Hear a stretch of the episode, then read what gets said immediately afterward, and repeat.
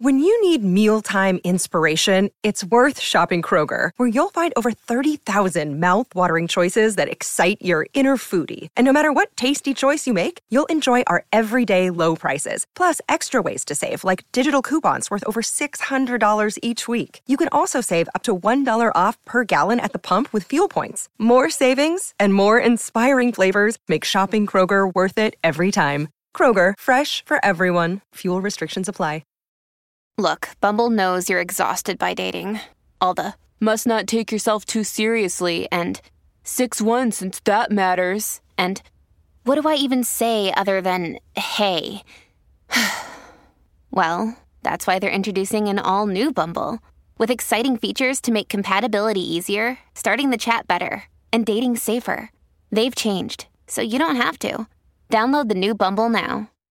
Hey, it's Ryan Reynolds, and I'm here with Keith, co star of my upcoming film, If, only in theaters, May 17th. Do you want to tell people the big news? All right, I'll do it. Sign up now and you'll get unlimited for $15 a month in six months of Paramount Plus Essential Plan on us. Mintmobile.com slash switch. Upfront payment of $45 equivalent to $15 per month. Unlimited over 40 gigabytes per month. Face lower speeds. Videos at 480p. Active Mint customers by 531.24 get six months of Paramount Plus Essential Plan. Auto renews after six months. Offer ends May 31st, 2024. Separate Paramount Plus registration required. Terms and conditions apply if rated PG. Welcome to the New Books Network. Hello and welcome to New Books in the Indian Ocean World, a podcast channel on the New Books Network. This podcast is for listeners who want to sail the waters of the expansive Indian Ocean to learn about its past and present. Thank you for joining me. I'm your host, Ahmed AlMaazmi, a PhD candidate at Princeton University. And today with us is Professor Rishad Choudhury, an assistant professor of history at Oberlin College and we have his brand new book just got published by Cambridge University Press, Hajj Across Empires, Pilgrimage and Political Culture After the Mughals between 1739 to 1857. Welcome, Rishad, to New Books in the Indian Ocean World, and thank you so much for taking the time to talk about the book. Thanks very much for ha- having me, Ahmed. Thank you. Thank you. So, Hajj Across Empires presents a new history of imperial connections across the Indian Ocean from 1739 to 1857, which is a very crucial period that witnessed the decline and collapse of Mughal rule and the consolidation of British colonialism in South Asia. But before delving into the book, uh, we would like to learn about the authors. So, can you please start us off by saying a few words about yourself? That is, where you grew up, where you went to school, and how you became interested in your field of study. Sure. Um, so I'm I'm from Bangladesh. I was born and raised there. I was born and raised in the capital city of Bangladesh, in Dhaka. And uh, I guess, like you know, many others, I sort of drifted or accidentally fell into the study of South Asian history. Um, you know, uh, from a very young age, I knew I wanted to be a writer of some sort. Uh, uh and and as an undergraduate at Oberlin College, uh, which is also where I teach now, um, I even very seriously considered getting a major in English literature. Uh, but I very soon realized that I wasn't especially gifted at literary study. And uh, and as you may or may not know, Ahmed, in the highly gendered economy of the human sciences in South Asia, uh, the study of literature was also seen as something of a kind of think something that you know women specialized in. You know, and thankfully, of course, this is now changing. Uh, uh, so it, at any rate, so more or less by chance, I ended up taking a history class with uh, uh, uh, Michael Fisher, who's a historian of South Asia and my predecessor as professor at Oberlin, and that's where the bug bit me, as it were. Um, I then eventually ended up at Cornell University as a PhD student, where I worked closely with uh, scholars of South Asia and British colonial rule there, specifically, uh, like Durba Ghosh and Robert Travers. And I worked as well uh, with um, the historian of the Indian Ocean and Southeast Asia, um, Eric Tagliacozzo. And that's where this uh, work on the Hajj uh, uh, from the from from the Indian subcontinent, where it began to take shape in the form of a dissertation. Yeah. Thank you for sharing that. Um, mm-hmm. Before delving into the themes of the book, I would like first to ask about the research process. How did archival materials and historical documents guide your research towards the Hajj as a pivotal axis of exchange? So, uh, thanks for the question, Ahmed. Uh, so, you know, archives really are at the center of, you know, are you know are at the center of the book in the sense that you know this book draws on you know archival materials and manuscript, unpublished materials. Um, from a variety of locations, right? My principal sites of research were archives in uh, in um, the in Istanbul, Delhi, and London specifically, right? So the ex-imperial capitals of the three empires that are at the heart of this of this book, namely the Mughals, the Ottomans, and the British. Uh, but really, actually, you know, if I can kind of you know step back a little bit and give you a sense of you know the kind of provenance or provenance or origins of the book, right? Um, that might actually give you a sense of where I actually how I actually kind of you know dreamt up the project as it were. Because as it happened you know I I I didn't actually you know it wasn't uh, precisely through archival research that I kind of you know came at the question of writing or came at the uh, you know uh, came to the decision of to write about the Hajj but rather through a kind of you know through a kind of um, field research as it were. So you see what happened was you know initially I had thought that I wanted to write a kind of history of inter-imperial connections, uh, you know, across the Indian Ocean between South Asia and the Middle East, right? And specific, specifically, I wanted to kind of bring together um, uh, the Ottoman world somehow with um, the Indian subcontinent. Um, and you know, so you know, I was conducting research in the archives in Istanbul, trying to kind of you know uh, parse through all sorts of connections, any kind of links that I could find between uh, India and the Middle East. Um, and you know what what happened was, you know, as it happened, a friend of mine who was at the time at the archives, my friend who's also a historian of the Ottoman Empire, Nida Nida Nalçacı, what she did was, you know, she she suggested that we go on a, something of a kind of field trip to uh, these uh, Indian Sufi lodges in uh, in Istanbul, right? Uh, I was quite surprised to hear that such a thing even existed.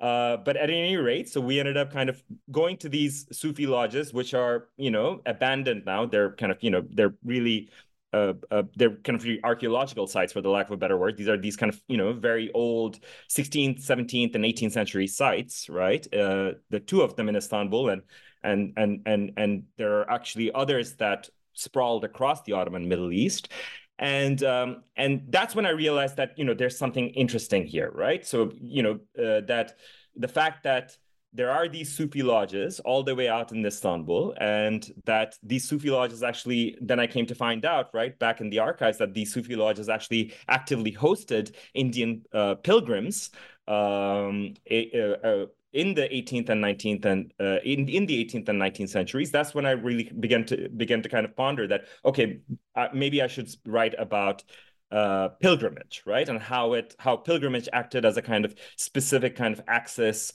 of exchange between uh, um, these two parts of the world.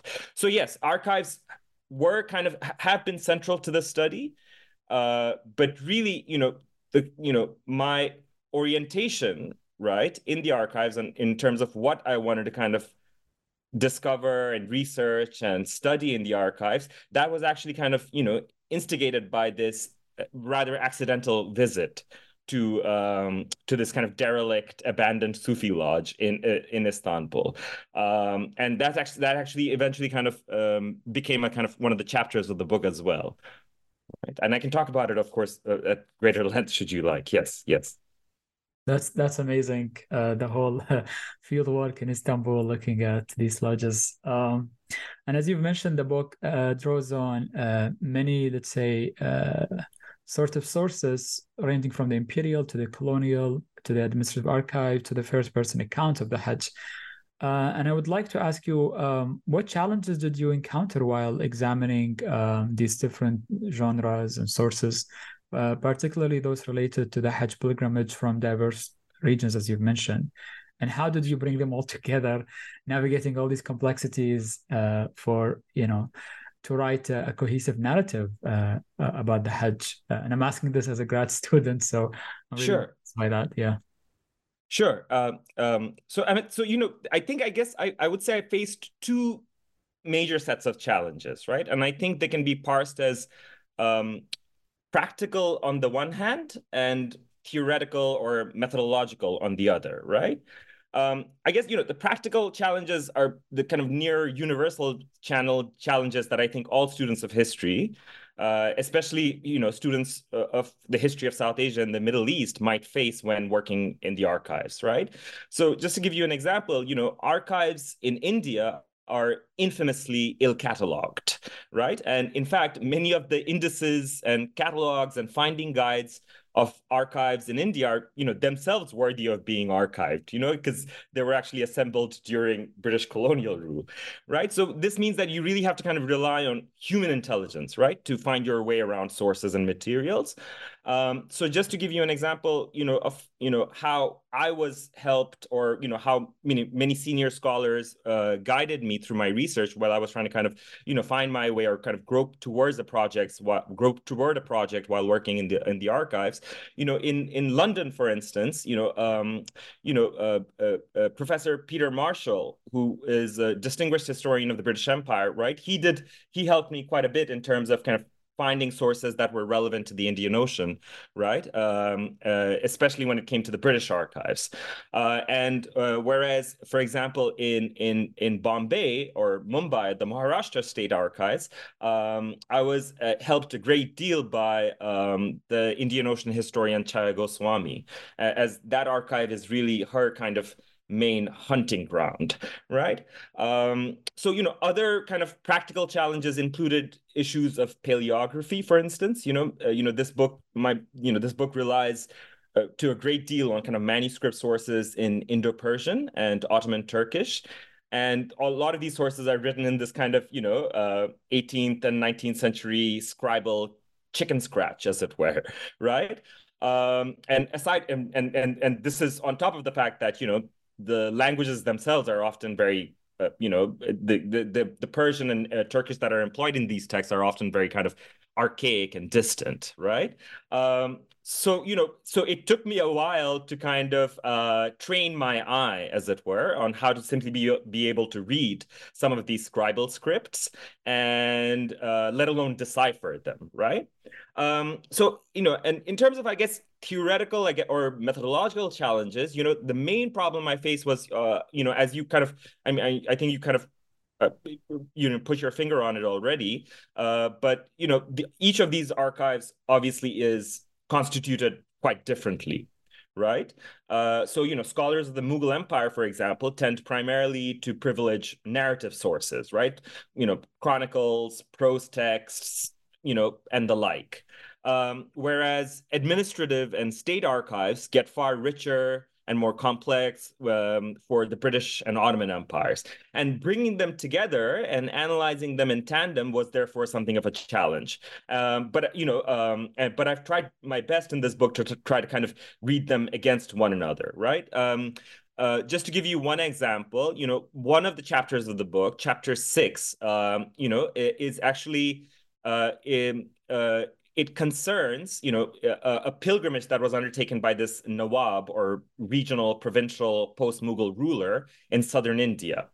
Uh, and uh, what I found was, you know, there was a kind of Indo-Persian narrative source, right, that was uh, specifically commissioned by the Nawabi court, right, to chronicle the uh, the the this ruler's pilgrimage. But then what I also found was because this was, you know, this this kingdom was by this point kind of beholden to the colonial state, uh, there was also a kind of rich paper trail in the British archives as to how the Nawab actually went about performing this pilgrimage, right? So what I found was that, you know, if you read these two sources against one another, as it were, if you kind of were to juxtapose them, very interesting kind of and very different forms of different kinds of details emerged, right? So for example, you know, the Indo-Persian Indo-Persian source was written in this uh, in this kind of, you know, rather kind of expectedly very kind of exalted, rarefied, eulogizing kind of timbre and tenor Right. Whereas the British sources, these archival sources, uh, you know, that kind of followed or tracked the Nawab's pilgrimage, they were, by contrast, far more, you know, matter of fact, uh, far more kind of rote and humdrum in their, in their, in their kind of, you know, um, uh, uh, uh, in their, in their kind of textual tenor, um, and and reading them together, I thought made for a very kind of interesting exercise, right? And and that's actually something that I tried to do more or less throughout the study, right? The study is really kind of concerned with trying to bring together sources that aren't typically um, brought together, right? Uh, because simply because you know typically, and I think you may have encountered this yourself, you know, in your study of the Indian Ocean as well, or Indian Ocean history as well, right? Typically, scholars tend to privilege either archival sources or narrative sources, right? And I think, you know, what this book really tries to kind of attempt is trying to kind of actually try to kind of conjugate these two kind of materials, right? In a in a in a in a, in, in in in and bring them together in in a coherent narrative of some sort. Indeed, and, and quite well. Uh, speaking of interventions, um, how does your work on pre 1850s colonial history of the Hajj differ from existing narratives? Uh, and how does it fit within the current scholarship on the history of the Hajj? And we have, you know, handful of different Hajj books, whether it's Russian, Central Asian, Ottoman, Hijaz, and South Asia and Southeast Asia. Um, what is the main intervention of your book that you see? Th- th- thanks, Ahmed. You know, you know. thanks for the question. You know, one of the things is, you know, um, there's a there's a saying in Bengali that goes something to the effect of, you know, it's easy to score a goal in an empty arena, right? Meaning to say, it's easy easy to quite easy to achieve something when there aren't any other players in the field, right? Now, the historiography of the Hajj uh, before 1850, at least, is not quite like that, right? But you know, insofar as scholars have looked at the matter right? They've primarily done so through a kind of, you know, top-down you know macro historical perspectives right i think the historiography of the hajj is far richer for the kind of post 1850 period right like, like you mentioned you know there are important and very detailed and kind of richly kind of um, uh, richly kind of documented uh, works that have come out in recent years by you know by by the likes of Eileen Kane for Russia or Lale Can for the Ottoman Empire, as well as Michael Christopher Low for the Ottoman Empire. But you know, insofar as the period before 1850 is concerned, uh, you know, what we really have are these kind of you know top-down Annales style studies, right? That are that were primarily kind of looking at uh, the the issue of the Hajj through either a kind of broadly commercial or a broadly kind of diplomatic lens. All right. So, you know, and, you know, here the pioneers were really scholars like Suraiya Faroqhi for the Ottoman Empire, uh, or Michael Pearson for um, the Indian Ocean for the Mughal Empire. And, uh, and, you know, my teacher, Eric Tagliacozzo in his book on the Hajj from Southeast Asia has also kind of, you know, for at least for the 18 pre-1850 period, he also adopted a kind of broadly, you know, Annales style, longue durée kind of um, historiography to kind of understand uh, or to kind of parse the issue.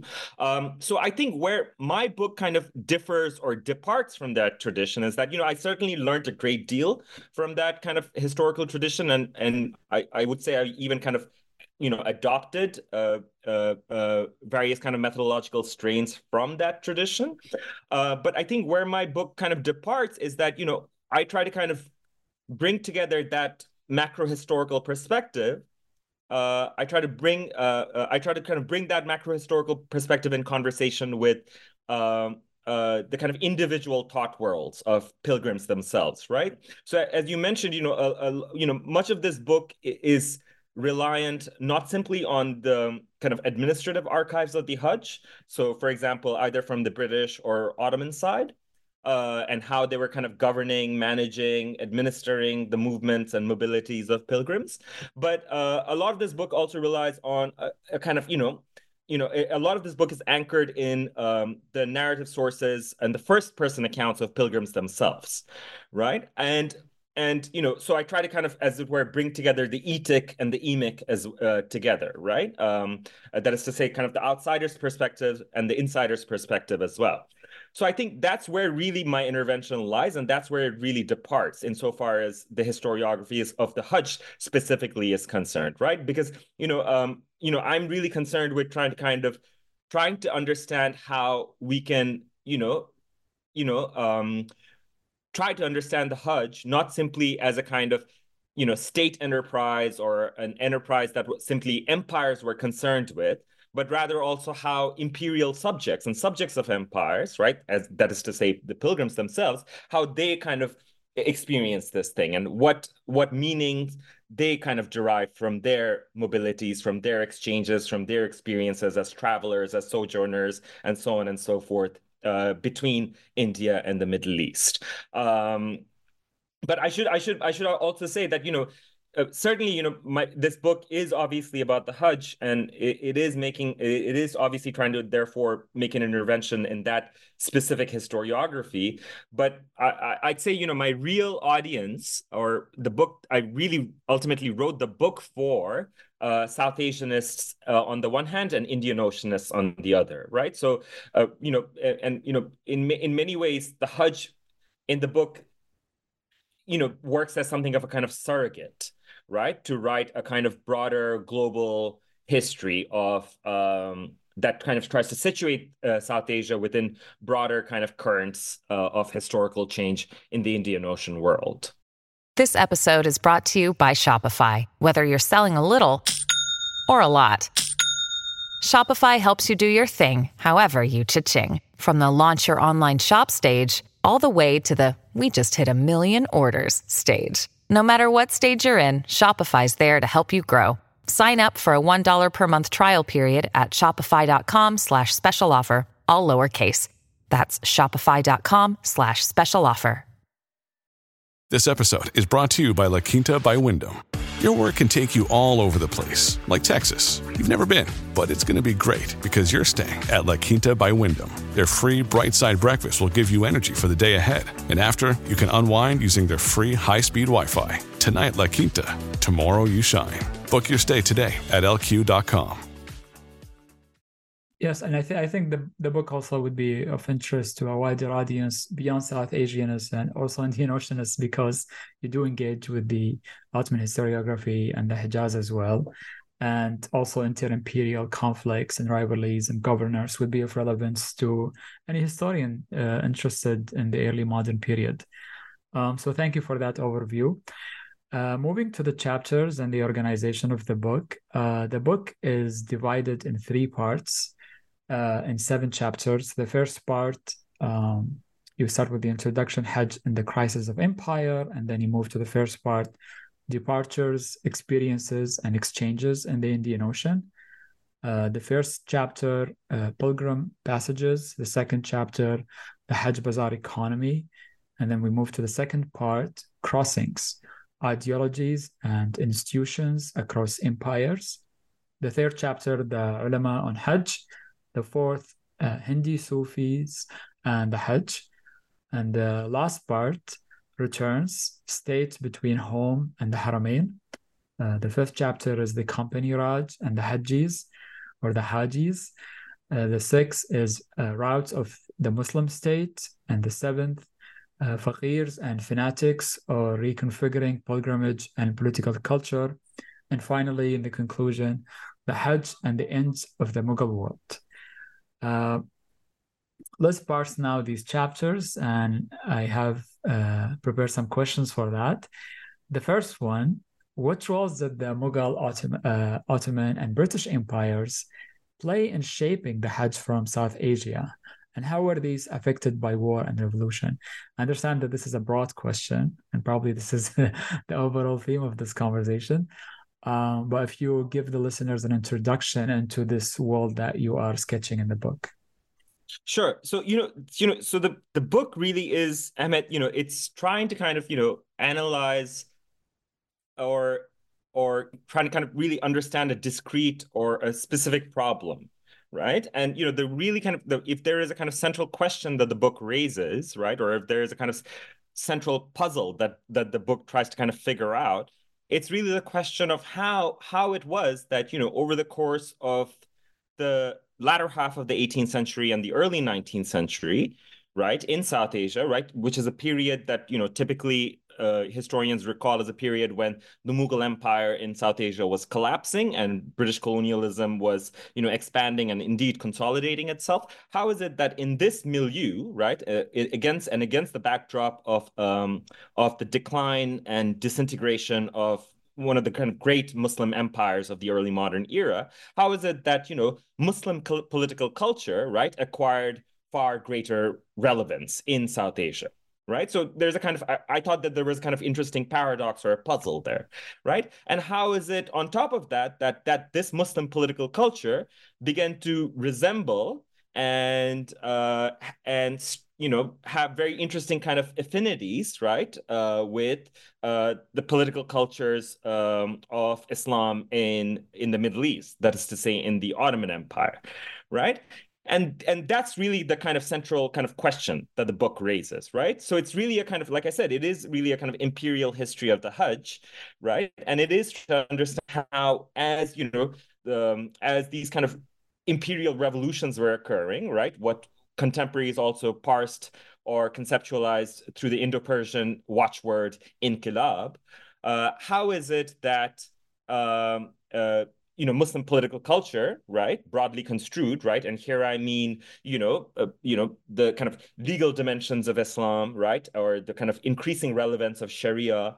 right uh, or for example the rise of revivalist or reformist strands of islam right or indeed the advent of more kind of orthodox minded uh, forms of sufism right for example the, uh, the for example the kind of naqshbandi or mujaddidi branches of sufism how is it that these things suddenly became very, very important, right? And how and how and how did the British, in turn, as they were kind of expanding and consolidating and and kind of you know displacing the Mughals, how were they in turn kind of reacting to these kind of formations at uh, uh, in in in the in in the subcontinent and in the Indian Ocean, right? And you know the answer that I kind of you know forward in the book is that you know, none of this occurred, you know, ex nihilo, as it were, right? It's not as though, you know, um, uh, uh, it, you know, it's not as though, it, you know, that, you know, that the kind of conditions on the ground in the subcontinent alone kind of, or alone can, you know, explain how these kind of global turns occurred, right? But rather it's because, you know, many from the subcontinent were actually in kind of these kind of uh, dense conversations with their co-religionists and, um, and, and counterparts in the Middle East, right? And and these conversations were actually being enabled uh, by um, by Hajj pilgrimage traffic, right? So as as as many from the subcontinent were going to the Middle East, right? Whether as you know you know ulama scholars right to study in the middle east and the kind of madrasas and seminaries of the middle east or indeed as say for example statesmen right who were going to the middle east and kind of striking up kind of diplomatic relations with uh, with uh, their ottoman counterparts or indeed for example you know sufi mystics as they were kind of you know building up kind of uh, very interesting kind of institutional kind of brick and mortar networks in the in the ottoman world that is to say indian pilgrims indian pilgrims as they were kind of traveling to the ottoman world, right? So all of these, you know, what what ultimately this kind of, you know, what the Hajj ultimately was able to kind of churn together, as it were, was a very kind of interesting set of reactions right to the decline and decentralization and in, indeed the kind of these uh, these kind of overall these kind of larger imperial revolutions right and the the argument of the central argument of the book is that really it's as a result of the of the collapse of a Muslim empire that you began to see this very interesting and very powerful reaction, right? That was being forged by uh, many kind of Muslim subjects as they were kind of, you know, engaging in conversations with their co-religionists in the Middle East, right? And in the process, you had you had the kind of crystallization of a kind of n- new or novel and indeed modern forms of Muslim political culture, right? Muslim political culture that kind of indeed departed from um, from earlier practices, right? At least in the subcontinent, right? In the sense that you know, whereas you know under the Mughals, you know, things were more oriented towards Central Asian traditions because you know that's where the Mughals ultimately came from, right? In the 16th century when they when they when they began to conquer territory in in India, right? And now suddenly you you had uh, uh, uh, many from South Asia saying that you know actually our where, where we should really kind of orient our our worldview toward is Mecca and Medina, right? As opposed to Central Asia right? So there was this kind of sea change, really, and this kind of you know uh, seismic shift in terms of how. Um, Muslim politics, broadly construed, was uh, was being uh, conceptualized by many actors in the Indian subcontinent, and and I and and my argument really is that this occurred as a result of imperial breakdown or imperial revolutions on the one hand and reactions to them, and the um, interactions that were being enabled by pilgrimage uh, uh on the other hand. Thank you for elucidating that part. Uh, and moving from empires to imperial subjects, and you've mentioned parts of that. Uh, if you can elaborate more on how did various mobile Muslim groups use the Hajj to achieve their aims during this period of changing power dynamics.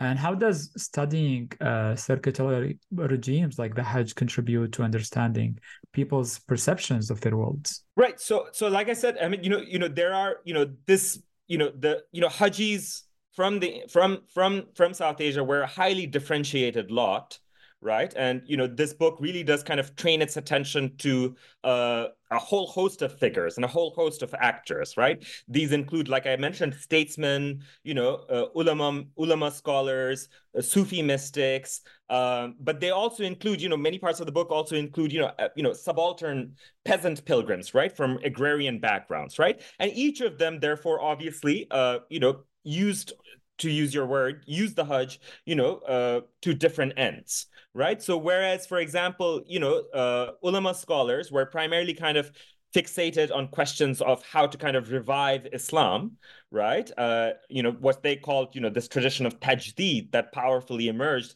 in the 18th century, right? Um, uh, statesmen, on the other hand, right, uh, many kind of many many figures from these kind of Mughal successor states that emerged in the provinces in India, right, uh, they were beginning to turn to uh, the Hajj to build up diplomatic ties with the Middle East, right? So you know, and their concerns were kind of rather different, right? So you know, just to kind of you know give you an example from each of these two two groups, right? So for example, you know, ulama scholars, right, in this period, right, were very powerfully kind of um, uh, uh, influenced by these kind of revivalist traditions that were kind of bubbling up to the surface in the Middle East, right? So this was obviously the period where, uh, uh you know, that great tradition of uh, reformist or revivalist Islam, uh, namely Wahhabism, really came to the fore in Arabia, right? This, it was in this period that Wahhabis were on the ascendant and they were kind of, you know, actively kind of engaging in a kind of insurgent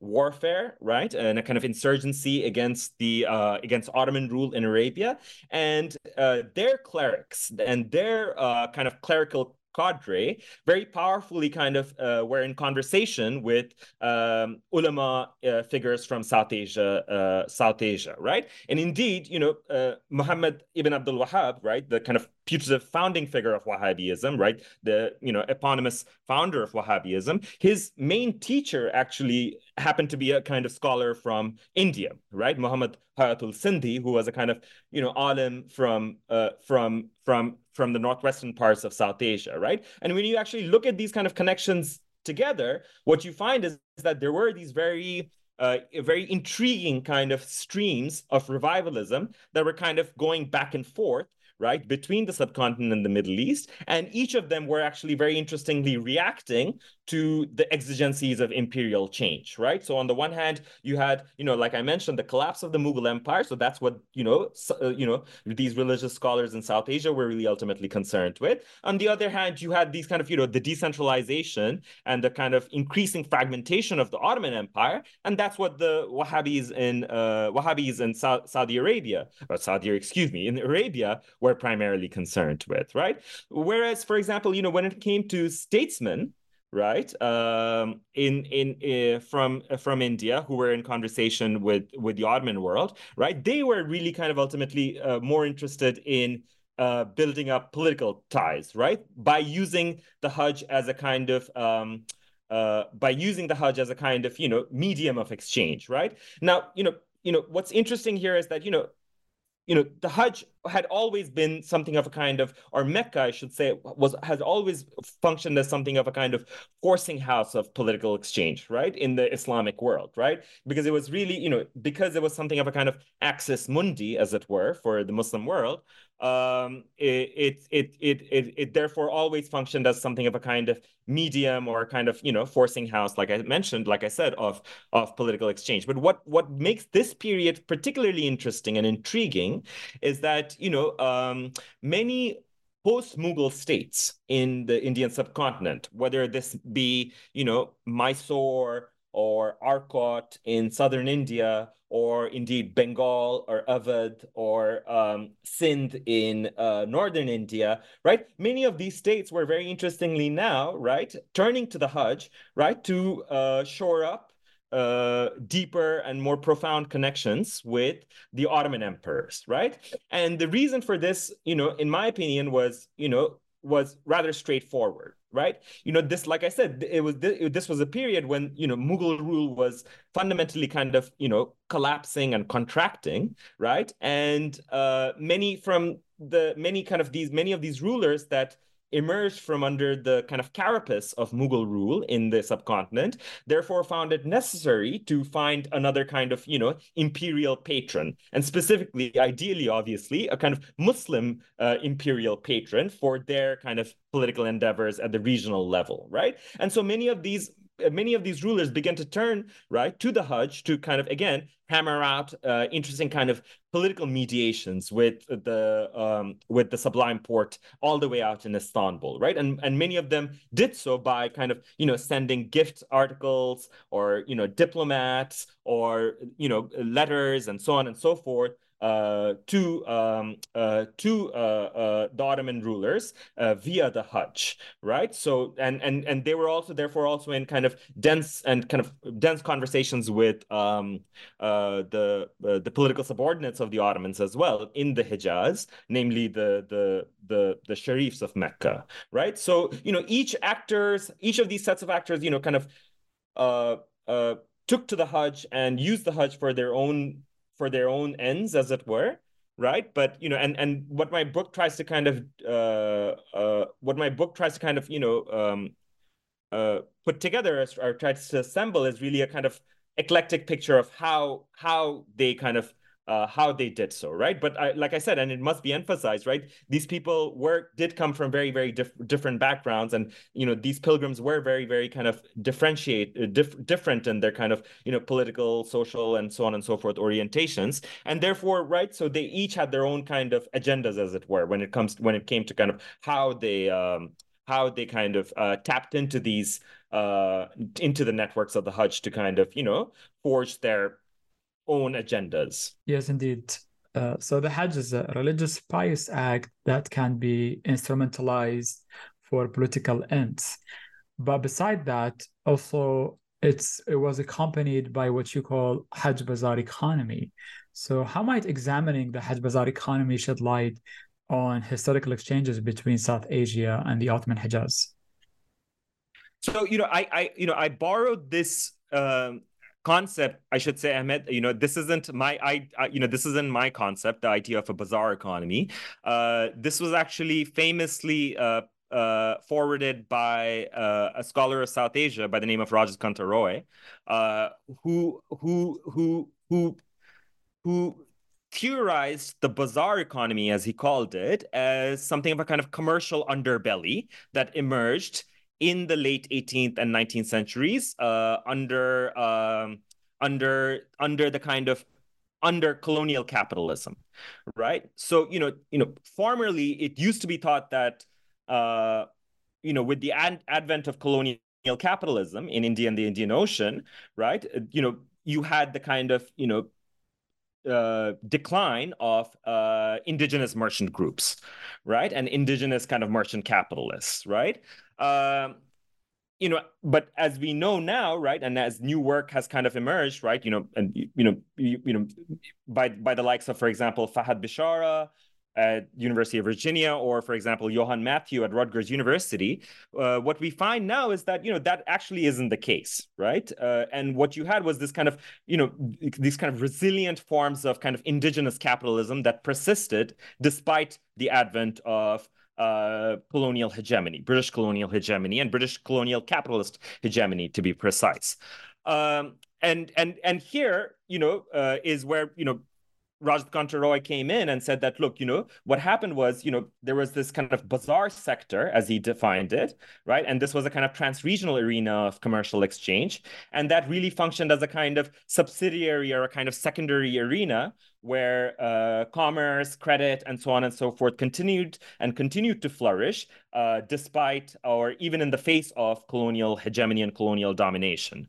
And uh, where where I came in, or where my chapter comes in, is um, is uh, is by looking at the how this bazaar functioned uh, specifically uh, in um, in the terrains, in the commercial terrains of the Hajj, right? And specifically in how it functions in the kind of material uh, economy of exchanges between uh, the subcontinent and Arabia. And here, what I found, and what was very interesting to me, is that you know uh, what I found was that a, a, a kind of major component of the bazaar economy was how it was not simply kind of actively, um, uh, you know, actively mediating uh, uh, speculative and commercial exchanges, right? That is to say, profit driven exchanges, but how it was actually also very interestingly integrating uh, exchanges that we today wouldn't consider to bracket within kind of quote unquote capitalist or commercial exchanges, right? That is to say, gift economies or gift exchanges, right? And, you know, I found this kind of extensive inventories of gifts, right, that were being sent by various rulers right, from uh, provincial kingdoms um, to the Hijaz, right, to various kind of potentates, various kind of uh, you know provincial rulers uh, in uh, in the Hijaz, as well as in kind of neighboring regions of the Middle East, as for example in Egypt and so on and so forth, right? And uh, and what was very interesting about these gift objects is that you know they weren't uh, being simply kind of funneled as uh, simply gift objects, but oftentimes they were very interestingly kind of imbricated within the kind of folds of commercial exchange, right? So, and and what I found was very interestingly, you know, they were um, these these gift economies uh, were very interestingly kind of integrated, right? And uh, with within kind of you know like I said, kind of commercial commercial interactions. So just to give you an example, or just to give you a few examples, you know, many of these gift objects, right, which included, by the way, you know, very kind of you know precious items such as jewels and you know very kind of elaborately inlaid and elaborately kind of crafted um, uh, uh, swords and and uh, textiles very rich textiles of silk and cotton and so on and so forth.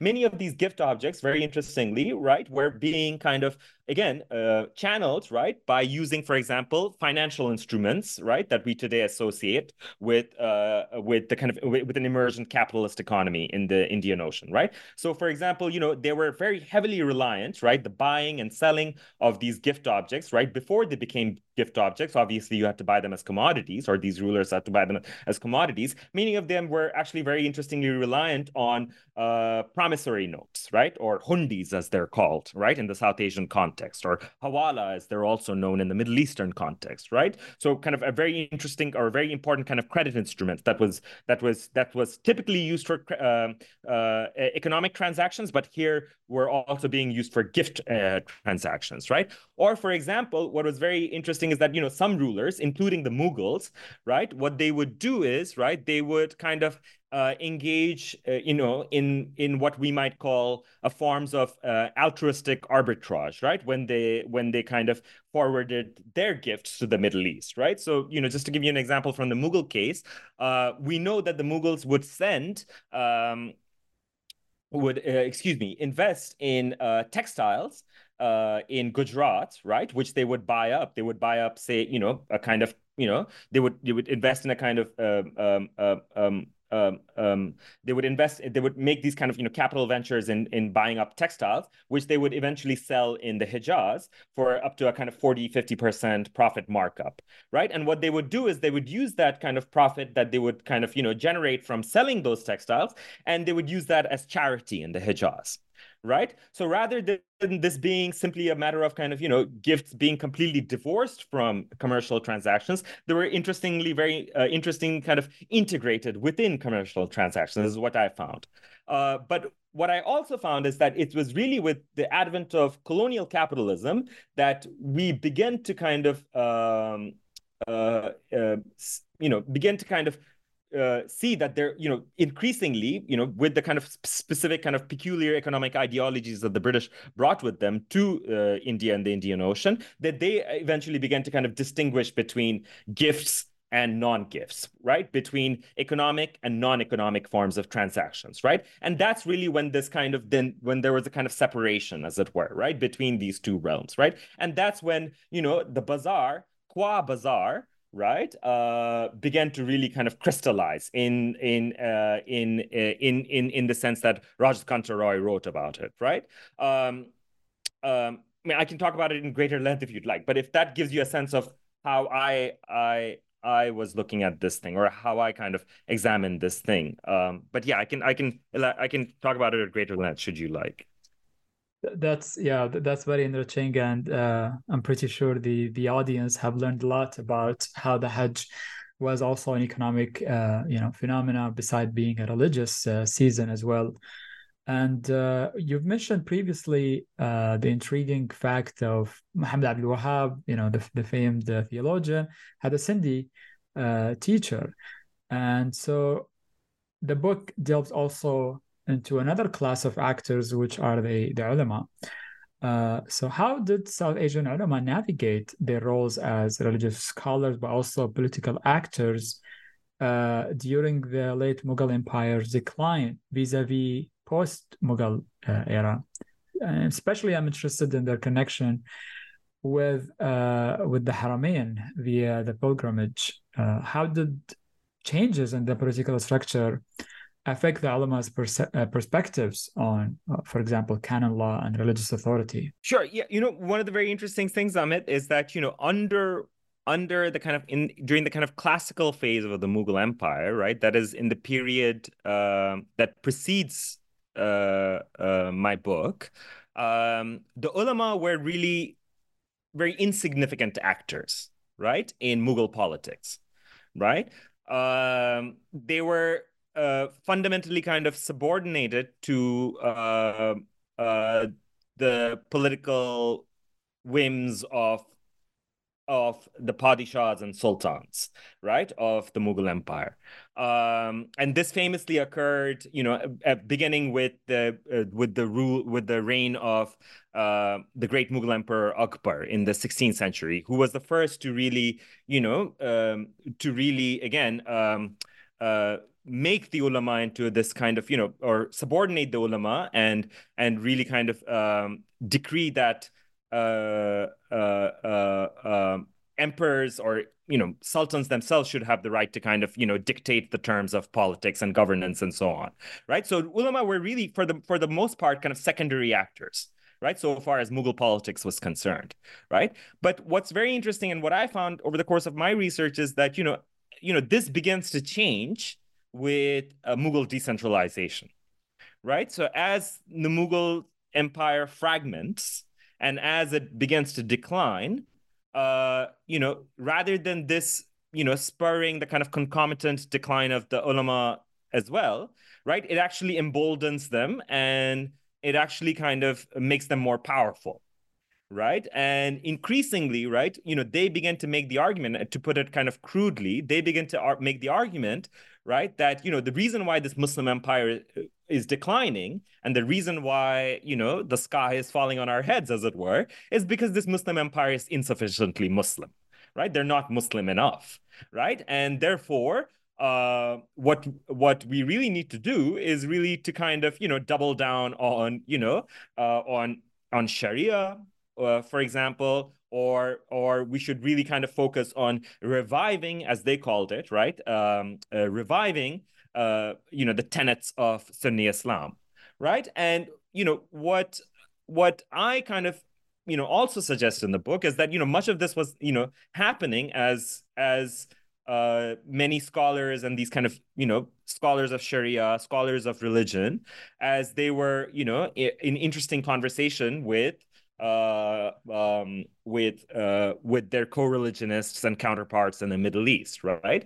And you know, you know, the way that I track this is by looking at the career trajectories of uh, some luminaries from the South Asian ulama from the 18th century, right? Uh, chief among them, for example, uh, uh, the the kind of key, the kind of iconic, an iconic kind of figure of the ulama in uh, in from 18th century South Asia. And indeed, you know, he cast a very long shadow into the 19th century as well. Uh, namely, this was a figure by the name of Shah Waliullah, uh, a kind of great legist, uh, great kind of, you know, alim and theologian uh, who made uh, you know important interventions uh, in uh, in uh, uh, Sunni theology, not just you know that were that were not just for relevant for South Asian Islam, but indeed arguably for global Islam, I would say but I also track this through far lesser known figures, right? So one of the one of the things that I do, you know, in the you know one of the kind of approaches that I take in the in the chapter that's focused on the ulama uh, is that you know I focus and I concentrate on this kind of uh, relatively little known figure, right? Relatively little known kind of alim by the name of uh, Muhammad Hashim, right? He was kind of, you know, very kind of, again, he was something of a kind of minnow compared uh, to the giant that was Shah Waliullah.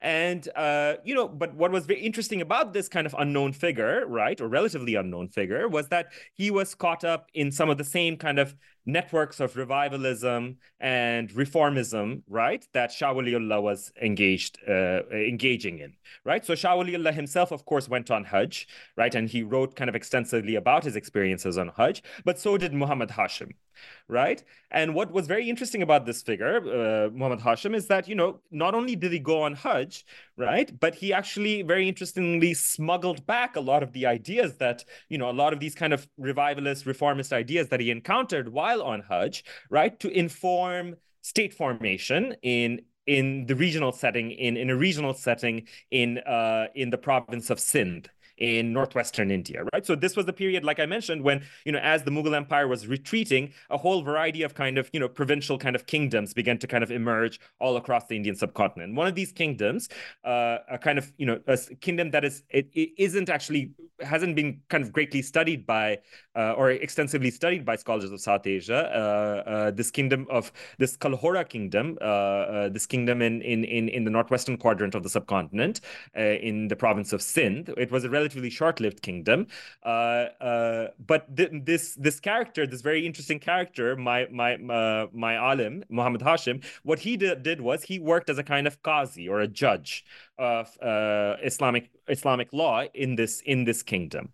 And what I found was, you know, you know, I closely looked at his kind of you know career trajectory in his writings on the Hajj. Right, he wrote a very interesting kind of Indo-Persian uh, manual on a kind of how to guide on how to perform the pilgrimage as it were and what i found was you know, if, uh, you know by recovering or reconstructing the kind of you know the micro history of his of his career what i found was that you know a lot of the ideas that he was kind of um, pushing in, in at the provincial level right? And he was really pushing for a kind of you know you know a kind of greater enforcement of sharia law and so on and so forth right? He was really doing so as a result of the ideas that you know originally he you know inspired him in in in Mecca and Medina right? And in the seminaries of Mecca and Medina, right? And the main reason why he was really kind of pushing these ideas at the regional level was uh, because, you know, you had this kind of new state that was obviously forming, right, in the wake of Mughal decentralization. And it, this state was obviously kind of, you know, hungry for religious legitimacy, right? So because it was a novel and new state, right? Uh, and as a result, right, this you know this minor figure became very very important, right, at this regional level, simply because he was a uh, a custodian of Sharia and a custodian of uh, Islamic law, right? And therefore, uh, he became suddenly a very kind of important figure at this again at this at, at the provincial level, right? So you know, again, uh, you know, I tracked this problem of, or the track the question of how the ulama engaged with uh, the Hajj uh, through both um, major figures like Shah Waliullah, but also, like I said, through these kind of more lesser known figures like uh, like uh, Muhammad Hashim, right? And and my basic argument here, or my basic contention, is that they were all kind of very interestingly investing in uh, these again these kind of reformist or revivalist terrains of of of religion, right? Uh, as as you know, as the Mughal Empire was giving way to regional uh, uh, states and regional polities. I, I, appreciate that about about the book that you brought these understudied uh, marginal figures alongside, you know, the more studied uh, known figures uh, in the history of, of the Hajj and, and the ulama who were connected uh, to the politics of South Asia and Arabia. Um, I want to take you back to your fieldwork around the Sufi lodges. Uh, what meanings uh, did Hindi hold in the Ottoman context, and how did it influence the integration of non-Ottoman Sufis into Ottoman society? Uh, and in comparison to that, how did the British and their perceptions of pan-Islamism during this time impact Indian Sufi lodges in the Ottoman Empire?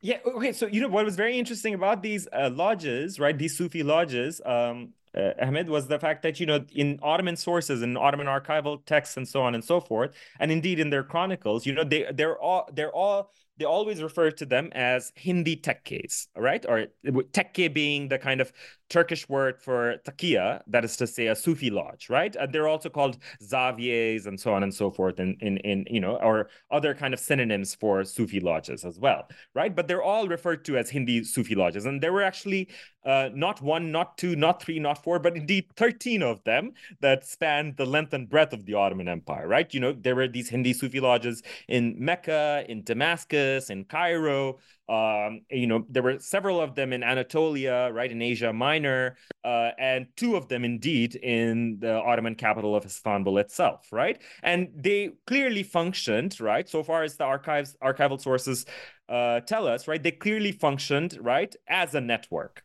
right? Uh, and they clearly functioned in tandem, as it were, right? So they very interestingly, you know, you know, they, you know, they they had all sorts of kind of interactions. There were all sorts of interactions between these Sufi lodges, right, and their sheikhs and their visitors and their and the pilgrims that came to stay there and so on and so forth, right?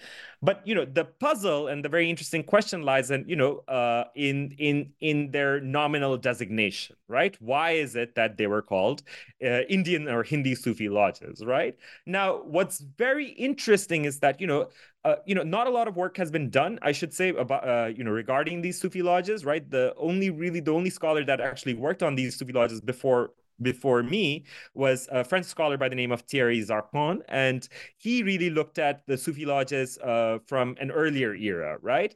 Uh, although he's written a very imp- important and interesting book ab- about the Indian Sufi lodge um, in in Jerusalem, right? And and how many Indian pilgrims came uh, came there in the 19th century, and and that but that that that specific Indian Sufi lodge, I should say, by the way, in Jerusalem, uh, uh, remains the only active one of these 13 lodges to this day. It's still it's still a very active Sufi lodge, I should say.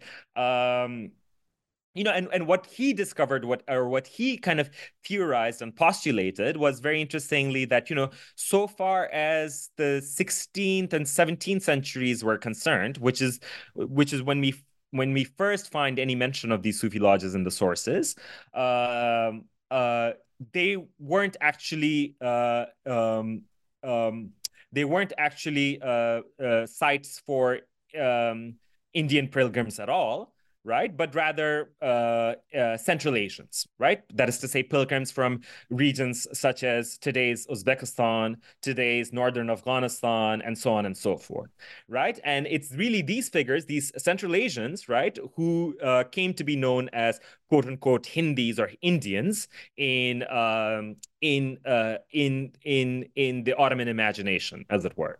Right now, there are many reasons as to why this may have happened, and actually, one uh, one answer actually lies in uh, uh in the fact that uh, many of these Central Asians uh, actually went on Hajj by way of India, because you know the you know, and as I discuss in my book, you know, it was actually you know far easier to go on Hajj by sea than it was to go by land, right? By taking the kind of overland route through Eurasia, right? Whether you were South Asian or Central Asian, right? It was far easier for you to go, for you to kind of board a ship from the western coast of India in order to make it to the Red Sea and the Hijaz, right? So it, it's really because of that kind of detour, as it were, right? That many of these people became, came to be known as Indians, right? Uh, but what I also found over the course of my research is that, you know, over the course of the late 18th, uh, certainly by the late 18th, uh, if not even earlier by the early 18th, right? But certainly by the late 18th century and most uh, definitely into the 19th century, right? This word, uh, Hindi, began to acquire far greater precision, right? To refer to the Indian subcontinent right? And to India specifically, right? And how do we know this, right? We know this because, you know, it was precisely in the late 18th and early 19th centuries, right, that uh, uh, another kind of parallel uh, network of Sufi lodges also began to kind of pop up in the Ottoman Empire right? And these lodges were explicitly called uh, Uzbek uh, Sufi lodges or Afghan Sufi lodges, right? And actually, um, uh, uh, uh, Lale Can at uh, at CUNY has written a marvelous and excellent book about this called Spiritual Subjects, uh, about these kind of Central Asian pilgrims that took to the roots of uh, of of the Hajj in the in in in the in the 19th century. That's that's the period she focuses on, right? And not only that, what I also found was that you know beginning in the 18th century, and you know, and this pattern only accelerated in the 19th centuries. Um, many Indian states also began to kind of tap into these Sufi networks, right, and to these Sufi lodges, uh, the, into the networks of these Sufi lodges, right, in order to kind of again uh, create connections with the Ottoman Empire, right. So, so you know, you know. To you know, to get to the point, you know, uh, to you know, to cut a rather long story down to its proper size, um, you know, whereas in in in in an earlier period, you know, this term Hindi, you know, was in something of a kind of flux in in the kind of in in in the in in in so far in so far as um uh, the Ottomans were concerned. And and you know it was something of a kind of nebulous term that could occasionally refer to central asia occasionally to south asia and indeed even to southeast asia sometimes uh, and because sometimes hindi was often even used to refer to uh, javanese pilgrims for example in the in the ottoman world. Uh, increasingly as a result of various kind of realignments right uh, political realignments social realignments and so on and so forth right uh, uh, this thing began to kind of uh, latch on specifically uh, in a kind of locative manner to uh, the Indian subcontinent specifically. Right. Uh, and that's what's very interesting. Right. And I try to kind of track that change uh, in that chapter, in that in that specific chapter that I dedicate to um, uh, to Indian Sufis. Right. And I should say, you know, just as a kind of, you know, as, you know, I should also say that, you know, another kind of major reason as to why this was happening was simply because, you know, Indian Sufism or a specific kind of sub branch of Indian Sufism, right? That is to say, the Mujaddidi tradition, which is this kind of great tradition of revivalist Sufism that first kind of was, um, that first kind of emerged in uh, the Mughal Empire in, in the Mughal province of Punjab, now also began to kind of wield enormous influence uh, in both elite and popular circles in the Ottoman Empire right? So, um, uh, and this was a you know this was a sub branch of Naqshbandi Sufism that was that began life in uh, in the 17th century uh, uh, Mughal Empire, but suddenly it in in beginning in the 18th century it took wings to really kind of uh, you know you know spread across the Ottoman Empire, and and and it did so in part through the Hajj and in part also through uh, these kind of brick and mortar uh, Sufi lodge networks that were being um, built by uh, uh, uh these these Naqshbandi mystics uh, from India in the Middle East. I'm I'm excited to see how your your interventions and, and your arguments in, in these chapters would be connected to the recent scholarship on the Sufi networks from South Asia to Central Asia and down to Arabia. Uh, so this is really important conversation to have, and I feel there is more work to be done in this regard. Uh, thank you for sharing all of that. And uh, as the conversation and the history goes, um, we can't skip, of course, the East India Company, the big elephant in the room, uh, as we are talking about the Mughals and the Ottomans. Uh, how does your book uh, approach this complex history uh, of you know from the commercial to the colonial period um, regarding the management of the Hajj. Uh, where do you see, um, let's say, uh, points of contentions between you and others who have examined the involvement of the company in the history of the Hajj? Sure. Thanks for the question, Ahmed. You know, one of the very interesting things is, you know, the study of the Hajj under the East India Company is uh, is is non-existent. That is to say, that historiography effectively doesn't exist, right? Insofar as we have uh, a, a, kind of historiographical tradition of writing about the Hajj under colonial rule, it really only begins after 1850 right that is to say at the kind of you know when at the kind of in the mature period of colonialism right when uh, british colonial rule enters its uh you know its you know it's it's high noon as it's often referred to in the literature right? In the indian subcontinent certainly but also as it kind of expands uh, out from the indian subcontinent into the indian ocean right? So you know so what uh, what and and you know and and of course I mean you know you know important works have been written about that in recent years right? Uh, perhaps most uh, crucially uh, you know the works uh, the work of John Slight uh, comes immediately to mind uh, you know he he wrote an important book on the British Empire and the Hajj but again that really concerned the period from after 1850 right um, now what's very interesting is that you know you know if you look at the works of scholars like John Slight, right? Uh, they make the argument, uh, rightly in my opinion, uh, that you know that the British kind of used the Hajj uh, or patronize the Hajj, right, to kind of you know whip up legitimacy as as you know as imperial rulers in Asia, right? So you know, and and that's a and, and that and that's a very kind of that's an eminently um, eminently uh, uh, you know, it's a, it's a very persuasive argument, if you ask me, right? But I think that argument really only applies to the again to the period after 1850, right? So in the period that I'm looking at, and what I found over the course of my research is that so far as the East India Company state was concerned, which was really the which you know, and it was you know the first hundred years of British expansion in South Asia obviously really happened under the aegis of this kind of you know you know corporate you know come you know corporate come state uh, uh, entity right? That you know that we that we today parse as the east india company state right? Uh, so far as you know that entity was concerned they were they were deeply deeply reluctant to actually have anything to do with um, with this with this thing right? They didn't want they didn't they didn't want to have anything to do with the hajj right? Uh, the east india company famously were you know were were you know very reluctant uh, uh, patrons of religion in South Asia, right? Uh, in part because you know um, in part because they didn't really understand, you know, the kind of murky religious worlds of the subcontinent, whether it be Islam or Hinduism, right? And in part because, you know, this uh, this was an empire, you know, the British, you know, you know, this was an empire because it was run by a kind of corporation. This was an empire that what that tried to do everything on the cheap, as it were, right? Then they were they were always kind of reluctant to foot the bill so far as you know religious patronage was concerned, right? So they were very very kind of you know uh, they were deeply hesitant in terms of kind of continuing older Mughal traditions of you know practicing kind of munificence and so on towards um, uh, religious cults and religious practices in South Asia, right? And the same, and they took the exact same attitude towards Hajj pilgrimage.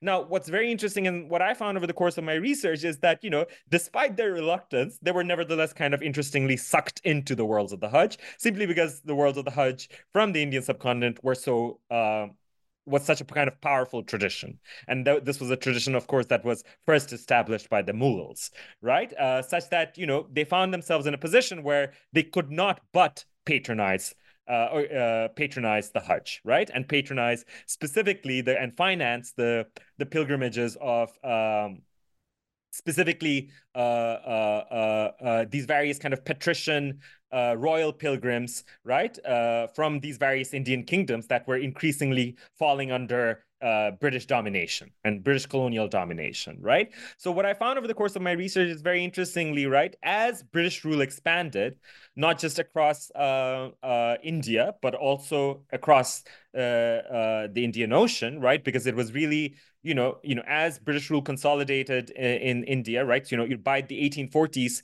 right, the, the East India Company had more or less conquered the entirety of the subcontinent, right? Uh, and that was a process that really began uh, uh, in earnest in the 1750s. It took about 100 years, but they were able to, you know, more or less completely subjugate the subcontinent by the 1850s. But of course, you know, it, it was also as a result of that kind of, you know, of the kind of solid base that they created in the subcontinent that they then used that as a springboard to then venture out into the Indian Ocean, right? Because, you know, it was it was as a result of their, you know, it was it was as a result of their power in the subcontinent that they eventually, uh, for instance, ventured out into the, into the Persian Gulf, right, and uh, subjugated, um, uh, you know, what is today the United Arab Emirates, right, in the 1810s, right, and which eventually became the so-called Trucial States, right, and they eventually also subjugated uh, uh, Yemen as well, right, or the port of Aden in in the 1830s as well, right, and both were both of these were done by the East India Company and not its later avatar,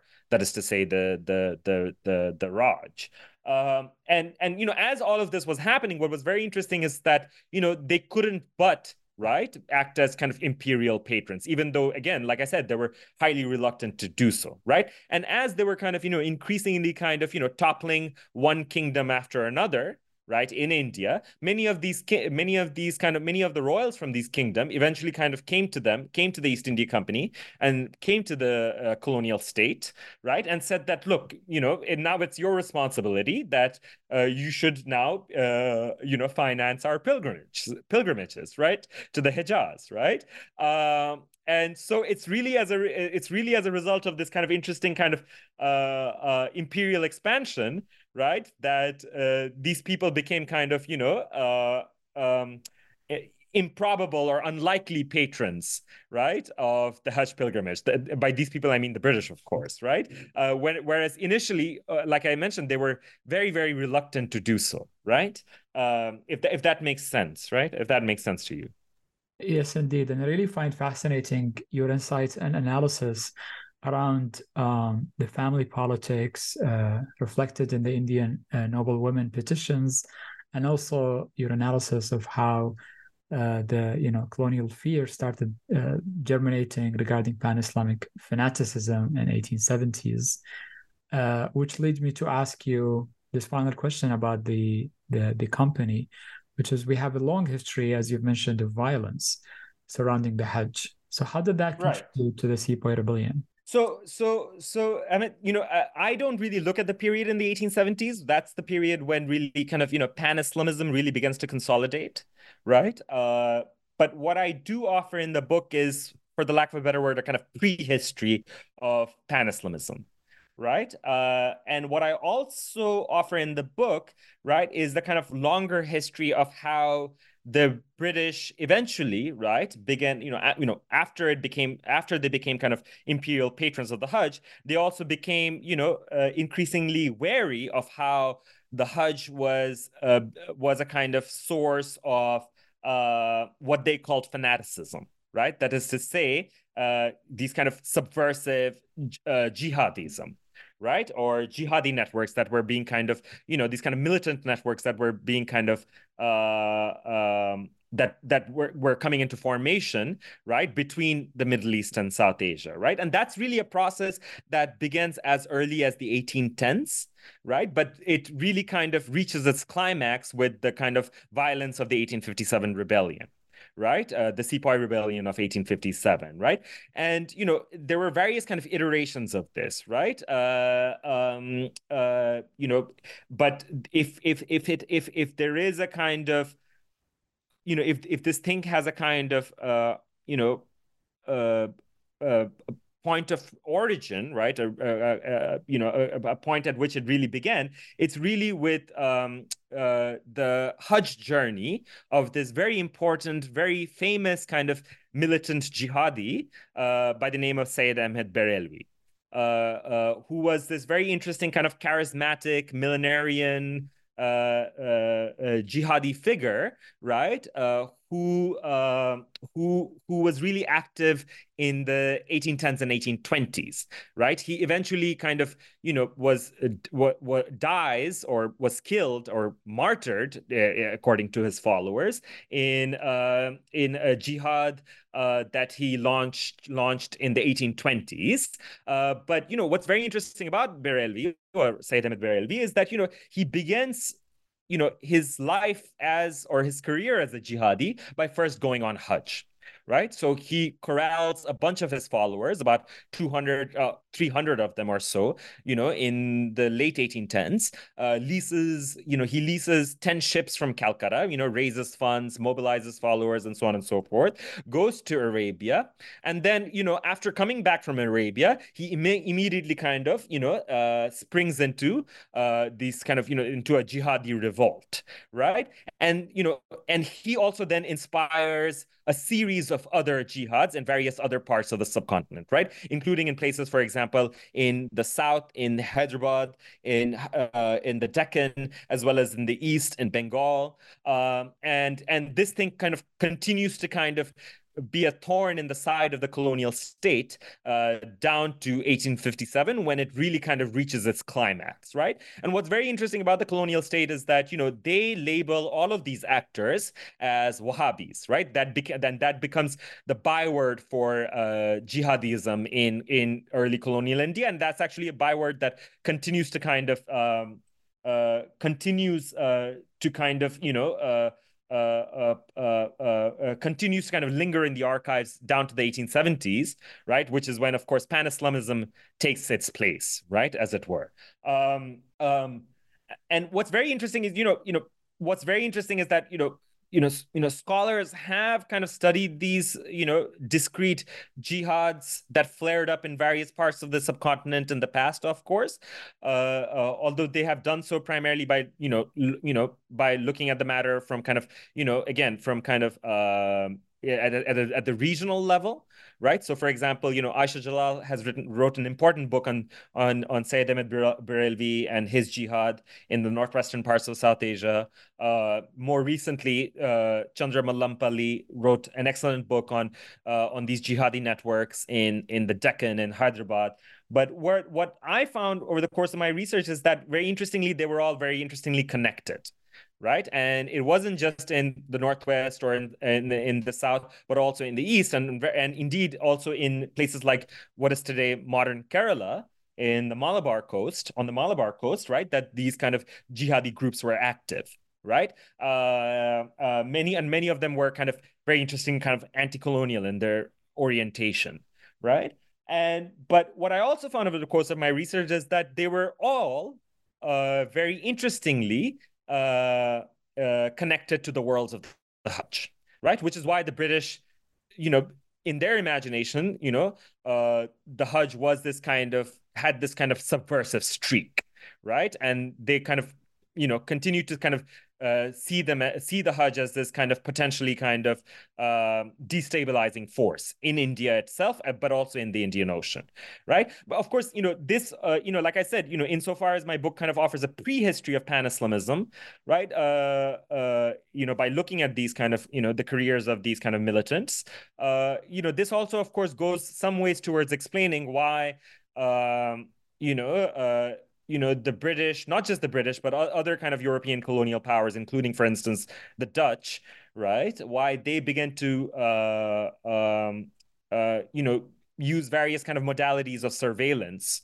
uh, in the Hijaz and over the Hajj in the later 19th century, right? Precisely because they were concerned that you know this thing was a breeding uh, was a breeding ground for uh, uh, Muslim fanaticism, as it was called, right? Uh, and and this is of course something that you know uh, uh, scholars have already kind of written extensively about for the latter half of the 19th century, right? But but what I found was that you know this this kind of that that um, that that posture, right? That kind of uh, posture of the colonial state uh, was already in kind of formation from an earlier period, and we can actually, you know, uh, you know, we can actually stretch that story back all the way back to the 1810s, right? If not slightly earlier, even, right? Yes, indeed. Um, I really enjoyed this uh, what you called a, a prehistory of the rich scholarship that we have now, and it's and it's indeed an early modern history that we desperately need of the Hajj and I see it on many uh, lies on South Asia, the Hajj, the Indian Ocean, uh, imperial history, uh, uh, and other subjects. And uh, beside the lucid narrative, also you included many terrific images that I really appreciate, uh, including in the book. And thank you for Cambridge for allowing you to include all of that. They're really worth checking out, and I really recommend the book um, for the for the listeners to check out because there are so many details that are impossible to cover in one hour. And this is just you know the tip of the iceberg of the wealth of information uh, and scholarship that the book provides on the history of the Hajj. And uh, to wrap up, uh, we like to ask uh, a traditional question to our authors. I know the book just came out, and it would be, uh, you know, uh, fair to ask you, but uh, is there anything on your mind now? This is off your desk. Uh, you hope to work on in the future? Sure. Yeah. Um. Sure. I mean, thanks for the question. I'm actually working on. Uh, I have a couple of irons in the fire, as it were. I, I'm working on two different projects. Um. Uh. One is uh, a project that I'm working on. Um. It concerns the, you know, East India Company and the early colonial states.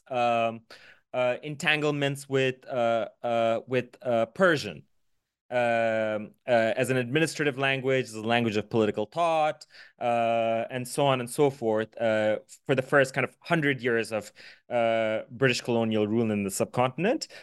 you know, I really want to kind of understand how this kind of important, you know, lingua franca, right? this kind of cosmopolitan language, how it ultimately kind of declined and went in and became kind of obsolete uh, uh, under uh, under British colonial rule. Uh, the British famously kind of replaced Persian as an administrative language in India in the 1830s, and that's usually regarded as the point when uh, uh, when this cosmopolitan language eventually become becomes kind of begins to be replaced in India and the Indian Ocean by you know vernacular languages on the one hand, but uh, uh, but primarily by English on the other. Uh, but you know what's very interesting is, of course, that the British, of course, uh, uh, used Persian, and they even had a Persian chancery. Uh, and they patronized Persian scholars and so on and so forth, right?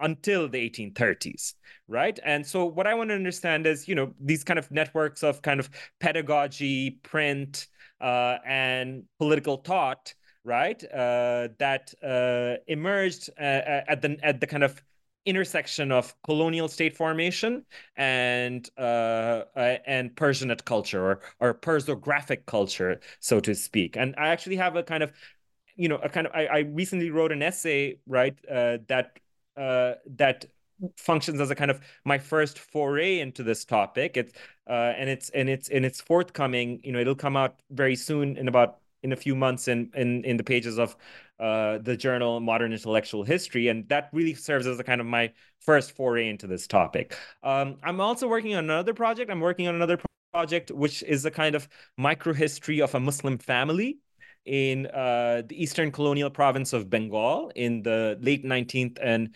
uh, early 20th centuries.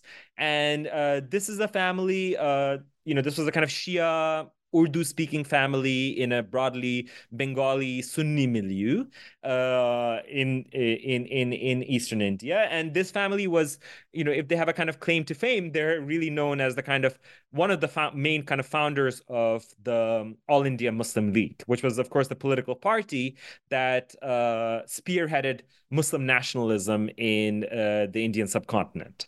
And um, what I want to do is I want to try to understand how this family uh, succeeded in uh, uh, in uh, the project of kind of creating a kind of provincial Muslim nationalism in uh, in in in in the region of Bengal in the late 19th and 20th centuries. Um, you know, the story of Muslim nationalism in South Asia. Um, that is to say, the kind of story of uh, the creation of Pakistan uh, is really it's has been primarily charted by historians by looking at the looking at northern India. Uh, because you know that's where really the kind of you know the that was really that really the, that northern North India really kind of functioned as the kind of heartland of uh, Muslim nationalism in a very real sense. Uh, but what's very interesting and what's often neglected in the literature is that you know you know you know the the fact that uh, uh, the vast majority of the people that eventually uh, became Pakistani citizens were not from northern India, nor indeed from the uh, from from what is today the kind of cartographic or or what is today uh, Pakistan, but rather from what uh, between 1947 and 1971 was known as East Pakistan, which eventually became Bangladesh, of course. Uh, so what I want to do is I really want to try to kind of kind of understand how that unlikely political experiment came to be and how this family played a role in kind of uh, in um, in in in formulating uh, and, uh, a kind of and spearheading, like I said, a kind of regional form of Muslim nationalism in Bengal. Uh, so, and I and like I said, I really want to try to do this by looking at it um, as, as, a kind of micro history that looks at you know their kind of ambitions, frustrations, and tries to kind of, you know, understand them and understand those trajectories against kind of broader uh, emergence of kind of a Muslim mass politics in this part of the world. This all sounds excellent, and I look forward to reading your work. And you might be interested. Uh, I had a conversation with uh, Alex Jabbari about his book Persian Modernity, which is also a cultural history of Persian language and literature between South Asia and Iran. Um, so I'm really excited to see how your project uh, unfolds, and best of luck with that. And thank you so much for writing and talking about the book today, Rishad. I really enjoyed this conversation. Thanks very much, David. Th- thank you. And thank you for uh, the listeners for tuning in to today's episode in which we explored Hajj across empires, pilgrimage, and political culture after the Mughals between 1739 to 1857 published by Cambridge University Press in 2024 by Rishad Choudhury. This is your host, Ahmed AlMaazmi. Stay tuned for the next episodes of New Books in the Indian Ocean World.